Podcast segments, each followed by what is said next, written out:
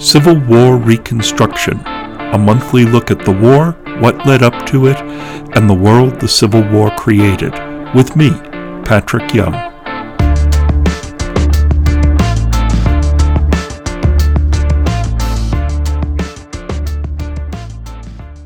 Well, hello everyone. Welcome to the first episode of my new Civil War Reconstruction podcast. The title of this episode, episode one, is Pat Cleburne and the Black Confederates. Ominous sounding name. My name is Pat Young. I am Special Professor of Immigration Law at Hofstra University, but I also am a lifelong student of the American Civil War, and over the last decade, I've become a student of the Reconstruction era as well. Today's topic Pat Cleburne and the Black Confederates will actually go way beyond Pat Cleburne in the discussion of Black Confederates. Now, I am not going to go and try to convince people that I have the definitive answer as to whether they were Black Confederates or not, uh, whether they were in any large numbers, whether they played any significant role in the Confederate armies during the American Civil War. But I, what I hope I will do is to maybe dispel some myths and also to get you to think about, you know, things that we might think of as evidence. As I say, I'm not going to go into the individual claims of particular people who are said to be black Confederates. I'm not going to go into uh, discussions of appearances in abolitionist newspapers. I'm really not going to be looking at that because I think if we're looking at the term black Confederates, we're not talking about a particular individual who might have uh, fought in the war for an hour or two hours uh, on the side of the Confederacy, but really at whether they were black Confederate soldiers. You know, I have heard people say to me that even if somebody wasn't formally enlisted as a soldier, even if they were slaves and they were forced to help the Confederacy, that they were still black Confederates. And I'm just going to say, I knew a person who was forced to assist the Nazis.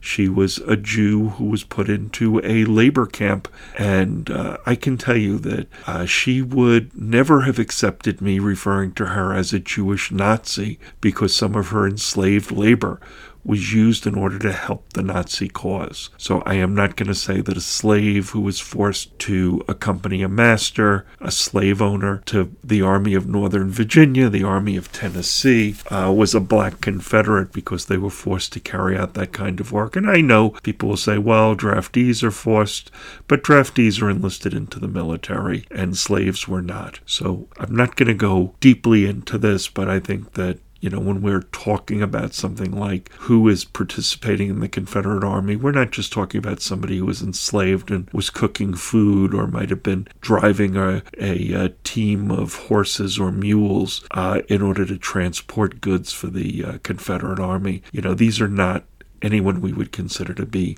black Confederates. You know, and I also realize an argument could be made that there were people who uh, were legally black in the South uh, who fought for the Confederacy and uh, you know, they were what in my youth we would have referred to as passing. In other words, they were people who were perceived as white, even though they had black ancestry. And we should remember that in many parts of the South, having a black grandparent or great grandparent, even if your other relatives, your other ancestors were white, meant that you were considered to be black or certainly not white. You know so there certainly could have been people who were who considered themselves white but you know did had they had 23 and me uh, they would have found out that in fact they were partially non-white. You know i'm really not going to examine that at all. Um, you know i had looked at cases we'll bring up the uh, the german situation during the 30s of people who had uh, joined the Nazi Party and were later expelled when it was found that one of their grandparents was Jewish you know, what we do know is that the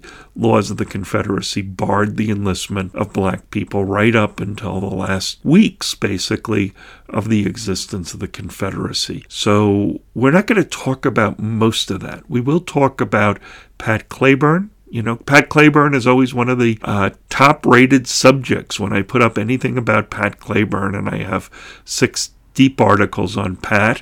Whenever I put anything up about Pat Cleburne, it gets a huge number of hits. He is one of the most popular figures. I think James Longstreet may be the only person who's more popular among my readers. You know, so Pat is a big draw.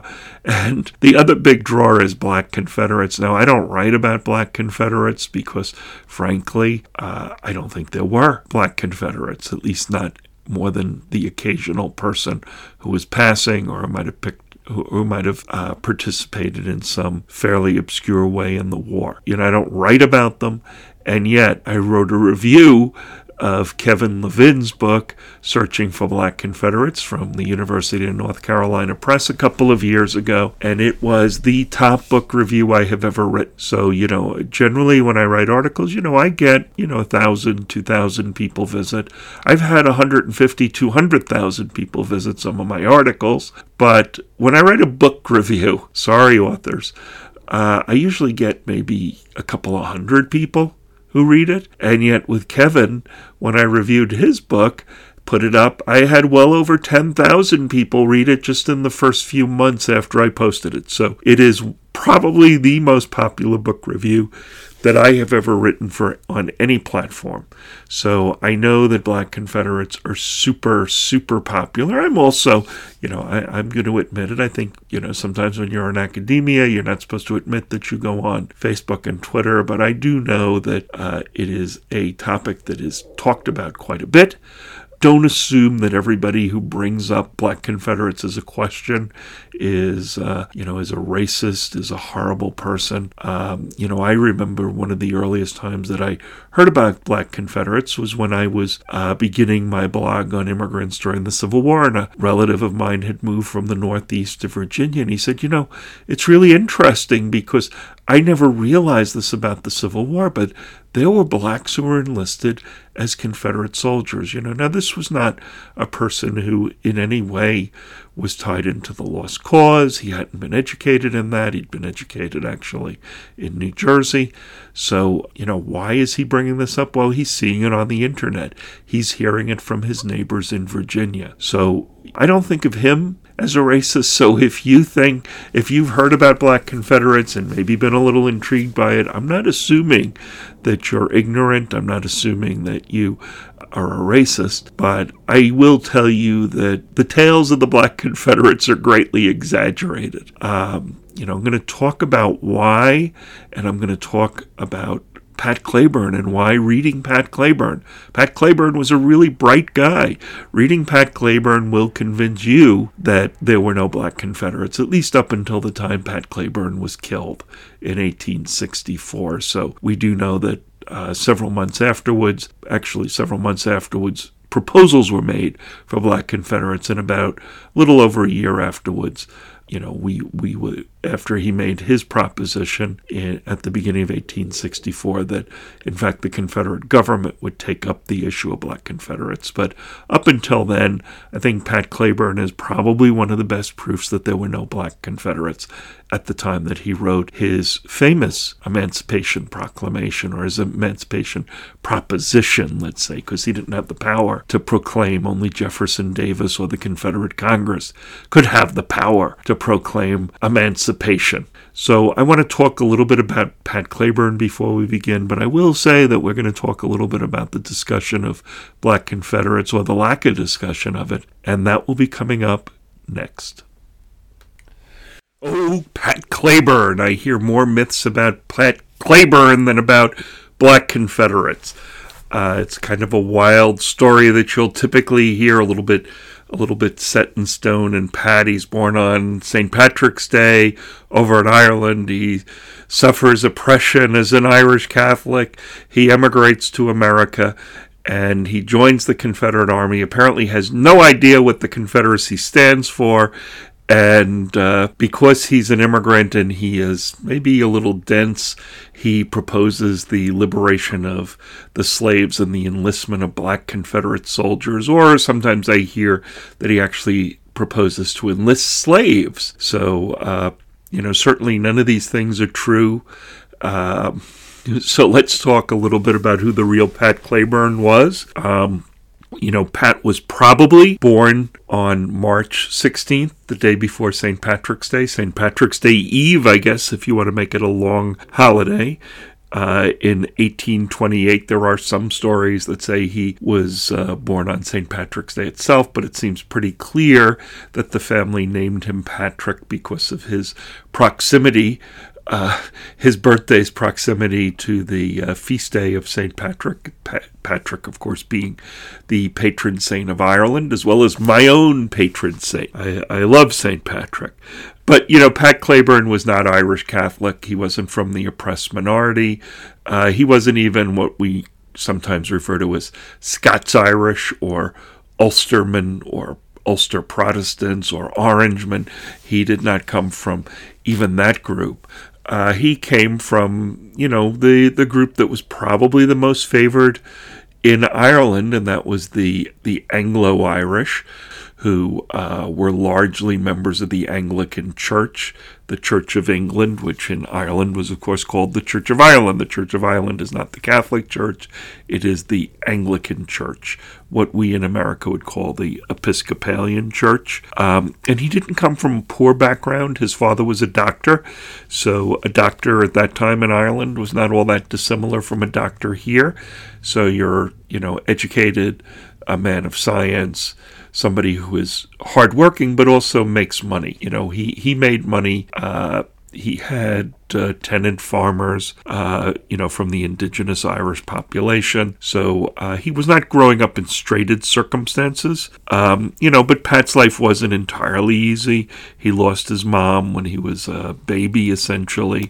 His father married his governess, you know, which I, I think it was probably young enough in Pat's life that he didn't think that was weird. Uh, and apparently had a decent relationship with the governess and with his dad. You know, his dad is uh, believed to have supported what was called Catholic emancipation. So, in other words, he was not himself Catholic, but he voted for a representative who wanted to end the uh, the dispossession, at least the civil rights dispossession of Irish Catholics. So, somebody who would give Catholics the same uh, rights as the Scots Irish or of the Anglo Irish, at least civilly, if not economically. Unfortunately, Pat's dad died uh, when he was a teenager and the family's fortune started to decline. Uh, you know, we don't have a ton of information on the internal workings of the family, but it does seem that uh, Pat considered his stepmother to be his mother. He refers to her as Mama in a letter to another family member. Uh, Pat is studying to become a uh, pharmacist, an apothecary. He he uh, is a teenager. He goes to take the exam to get licensed as a uh, as a pharmacist, and he fails. Uh, and he then disappears from the family. You know, so I've said the family seemed to be close together. Well, by now the famine is hit in Ireland. Things are starting to slow down. It's not the worst years of the potato famine. The uh, Great Hunger, the dying off have not really started yet, but he is feeling that the family's fortunes are in decline and that uh, the country's fortunes are in decline. And he has studied to become a pharmacist and he has failed the test. So he disappears and he joins the British Army. Okay, and and I've sometimes heard people say he was such a great general as a Confederate because he had learned so much in the British Army. He was not an officer in the British Army. He did not rise in the ranks. There's no indication he had any particular distinction, and he did not fight in a war. He was in a regiment that spent its time in Ireland and, uh, you know, people from his class generally did not enlist in the army. They might try to become officers, but they didn't want to become enlisted men. The discipline could be brutal, the task could be mind numbing, and uh, particularly in Ireland, which really, you know, the, the British were occupying Ireland, right? I think they were in the seventh, hundredth year of the occupation at this point. The British are occupying Ireland. This is not a pleasant thing for the Irish. And, uh, you know, if you were a man of conscience, uh, you probably did not feel very good about your work with the British Army in Ireland, particularly as the uh, famine intensified. You know, we begin to see revolutionary activity. Uh, organizing in Ireland.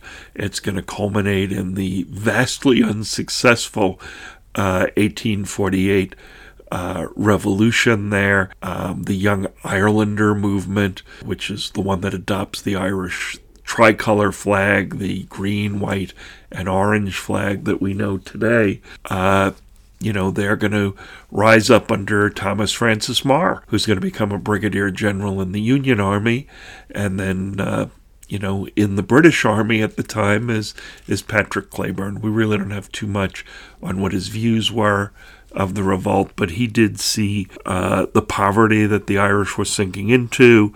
Um, he also saw that the uh, you know that the revolution was snuffed out, and he had to know that the men who led it were sentenced to death. Now, for the most part, they were not executed; they were sent to Australia. But you know, he knew that the price of revolution was death if you did not succeed. In 1849, which the famine was now had gone through three years already. Uh, Pat Cleburne's ste- stepmother proposed that the family move to America. Pat responded that, quote, the prospects of Ireland are anything but good, and experience goes very far to prove that they will not be better. Uh, with the Cleburne family home likely to be gobbled up by creditors, Pat wrote to his sister, if Mama has made her mind up to go, the best plan would be to go as soon as possible. So, in other words, the family still had some resources. They were not poverty stricken, but their family fortunes were in decline. Uh, he then bought his way out of the army, and uh, two weeks after he left the army, he was on his way to America. Uh, he did not have the coffin ship experience uh, I've actually visited graves of people who were on the coffin ships. These were ships that were so poorly made that they either sank or the people on them starved or died from disease. He, he was not in that situation. He was able to afford food and a cabin uh, to sleep in, but he did not like the rest of his family, wind up in the north. Uh, so, in other words, he left to go to America to be with his family, but he didn't wind up with his family, who who all moved north. Uh, he arrived in New Orleans Christmas Day, 1849. Um, he was supposed to be going to Ohio, but uh, he uh, and and he actually did find work in a Cincinnati drugstore. But while he was there, he was offered a job by two doctors uh, to run a uh, pharmacy and apothecary in Helena, Arkansas. So, five months after he came to America, he was heading south.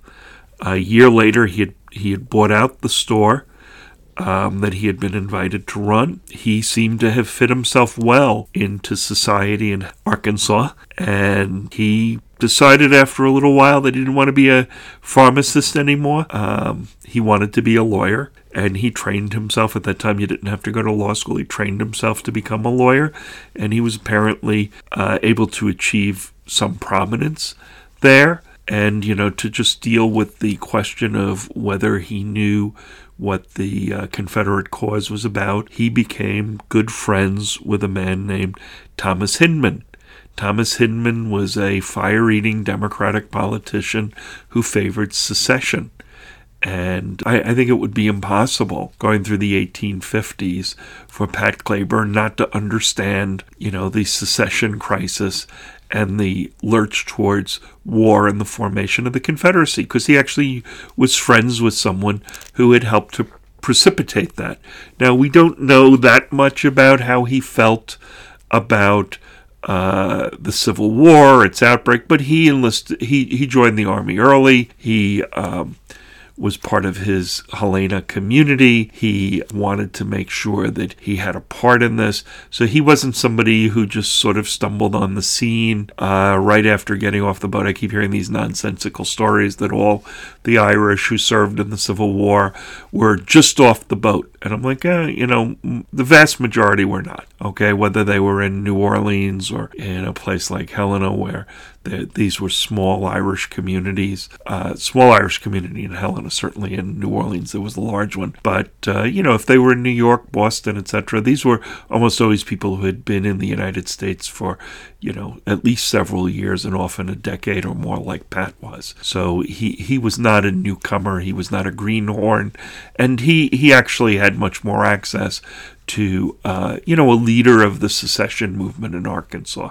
So he knew what the war was about. So he did not propose his uh, emancipation plan because he had no clue that the Confederacy somehow involved slavery. Okay, so that's Pat. Pat goes on to uh, become a general. He's, uh, I'm not going to go through his military career. His military career, I'm sure most of the people listening to this know about his military career. He is in many, many of the major battles. Uh, that are fought uh, west of the Appalachian Mountains, and you know he is almost universally viewed as one of the better commanders below the level of a corps commander. He's somebody who's considered extremely competent militarily. It's interesting because I always wondered, well, did he retain any Irish character? And it's interesting when you read accounts of people who know him or who meet him, and they often refer to him as the Irishman. And in fact, people in Helena said that whenever um, Irish work crews would come through town, because there wasn't a big Irish community there, uh, whenever Irish work crews would come through for the railroads or canal builders or road builders that uh, Pat would always want to spend a little bit of time with them, even though they would probably not be from his religious background. They might be either uh, Irish Catholics or Scots Irish, or they might be, you know, folks who were, or they would have been very poor people uh, compared to him. I mean, he had worked himself up into the professional class. He was not a slave owner. He had written to his brother that he didn't want to own slaves, but we don't know that he was an abolitionist before the war. I've sometimes heard it said that because he didn't want to own slaves, he was an abolitionist. Maybe he was. His letter to his brother does not indicate that. It just indicates that he didn't want to own a slave, and that could have been because he was in a profession. He didn't necessarily see a need to have a slave working for an attorney. You know, he wasn't going to train somebody who was a slave to be a paralegal, for instance. Um, and maybe he made his own coffee in the morning and cooked his own food. That's Pat Cleburne, and uh, you know, Pat in 1863 begins to see that the South is losing the war. So, you know, we always have to say, when did Jeff Davis realize the war was over? Eh, probably April of 1865, right? A man in good conscience who sees the war is ending would not have uh, continued to throw away the lives of the young men of the Confederacy after he had made that conclusion. So if we assume that Davis wasn't an absolute monster, we have to assume that he didn't recognize that the war was lost. But certainly Pat Cleburne believed that the war was lost. And we're going to come back in just a moment with the rest of this story. And we'll be back in just a moment with the rest of the show.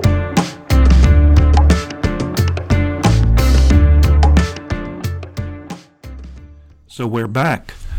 Uh, you know, I think when we take a look at Patrick Cleburne's so-called proposal to arm the slaves, you know, should understand it embodied a much broader critique of the Southern war effort, uh, and it went well beyond arming the slaves. Patrick Cleburne talked about emancipation being necessary if blacks were going to be incorporated into the Southern Army. I'm not going to try to go into every aspect of the proposal. I've written about it. I may do a podcast next year about it, but I do want to just highlight Pat was a lawyer and, uh, you know, I've, I've read, I'm an attorney as well. I teach law at Hofstra Law School. And I have to say that I have read a lot of legal papers from the mid 1800s. And, you know, while Abraham Lincoln is great, his papers are good. A lot of the legal papers that I read are kind of crappy. You know, lawyers didn't necessarily go to law school. Most of them just did an apprenticeship. They read the law in a lawyer's office and you know, if they didn't have a great person they were studying under, then maybe they weren't particularly well trained. Uh, when you read Patrick's uh, emancipation proposal, his arming the slaves proposal, you realize that he is very lawyerly. Uh, as a professor, I would like to say, make a sound like a lawyer to my students, and Pat does. He definitely writes as a lawyer. Uh, his proposal is lawyerly. He musters all the evidence for arming blacks and he makes an impressive argument. Now, this was submitted on January 2nd, 1864, and Patrick Cleburne is clearly the author, but it's also signed by a number of other Confederate officers that he was with in the Army of Tennessee. And I'll just sketch briefly what his argument is. It is we're losing the war. The Confederates are losing.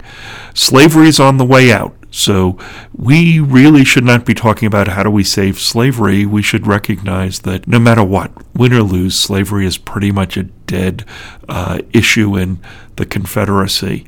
Uh, we desperately need new soldiers. In fact, he says every private in the Army knows that we're running out of soldiers, that every year we get a little bit weaker, and every year the Northern armies stay either the same or they become more powerful. Uh, he says that slavery has already alienated the Confederacy from potential foreign allies. Slavery stirs up fanatical devotion to the Union cause in the North, so people are not just fighting to keep the country together, they're also fighting to end slavery. He says immigrants don't want to come to the Confederacy or join the Confederate Army because they don't want to f- defend slavery. Um, you know, he, he feels that the uh, the Union armies uh, are able to recruit immigrants, and the Southern armies are not able to recruit immigrants because one is fighting for abolition and the other one is fighting for slavery. Um, he also says that uh, blacks, you know, and here he really means people who are enslaved, uh, have become instant allies of Union forces whenever they arrive in the neighborhood. So we know from many reports from Union officers that blacks would often give information on Confederate forces.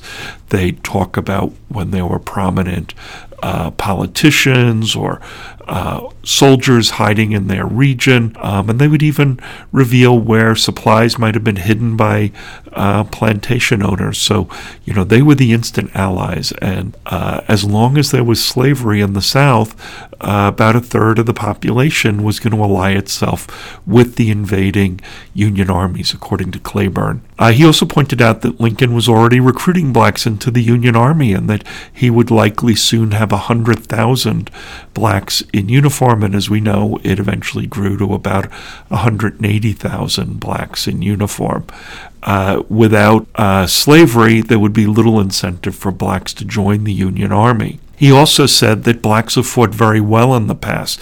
You know, there was a perception in the South. There's two interesting perceptions. One is blacks won't fight, and the other is once black people take up the gun, they're never going to put it down until they kill their masters. So he says, well, you know, blacks have actually fought very well in the past. And he pointed to Haiti, where he said that they had defeated the French, you know, largely their masters, but also French soldiers sent to uh, suppress revolts during the Napoleonic period. And he noted that in Jamaica, the Maroons, these were, you know, essentially colonies of runaways, uh, had fought a successful guerrilla war in the hill country in the mountains uh, for many years. So, in other words, he is seeing them as good soldiers, and he says that, you know, his experience has been that the blacks who've been recruited by the North, by the federal armies, uh, have fought you know, about as well or performed because most of them had not yet fought, but had performed about as well as other newly new recruits. In other words, very few blacks had been in the army for more than six or seven months at this point, but that they had fought as well and had performed as well as other new recruits, and maybe they would become good veteran soldiers. The thing is, you know, why are we talking about this in terms of black Confederates?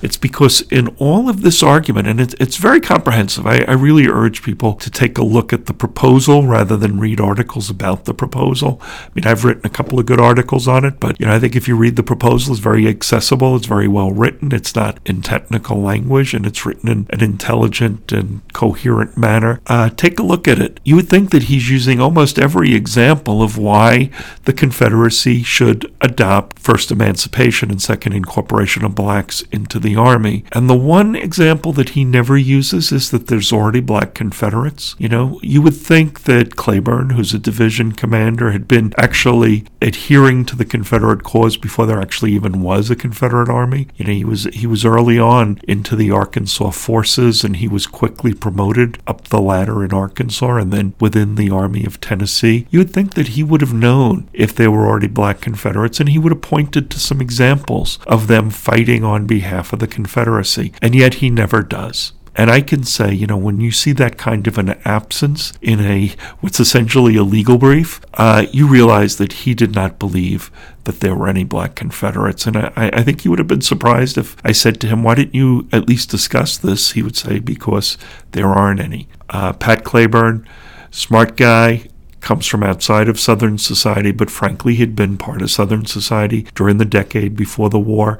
He was not deluded about what the cause was about because uh, Pat Cleburne was very close to uh, General Hindman, who had been a prominent secessionist and was a friend of his. So I don't think that he didn't know what was going on, but he he also believed that the Confederacy could only survive if it got rid of slavery and incorporated blacks into civil society and also into the army. And yet, when he makes his argument, he never once mentions the existence of black Confederates, of blacks fighting for the Confederacy. So, if you hear someone talking about Nathan Bedford Forrest, black cavalrymen, you might want to ask them why Pat Cleburne didn't mention them. Pat fought with Forrest the same army, you would have thought he would have heard of them. Thanks for listening to the first episode of this podcast, and we'll talk to you again in a month. Take care now. Thanks for listening to Civil War Reconstruction with Pat Young.